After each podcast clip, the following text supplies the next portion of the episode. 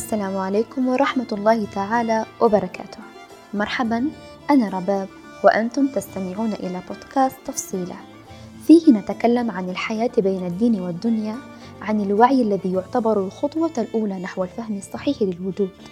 نعري الأشياء من المفاهيم التي صبغها المجتمع ونحرر مفاهيم بمقاييس أعمق أوضح وأدق بين الفكر والروح.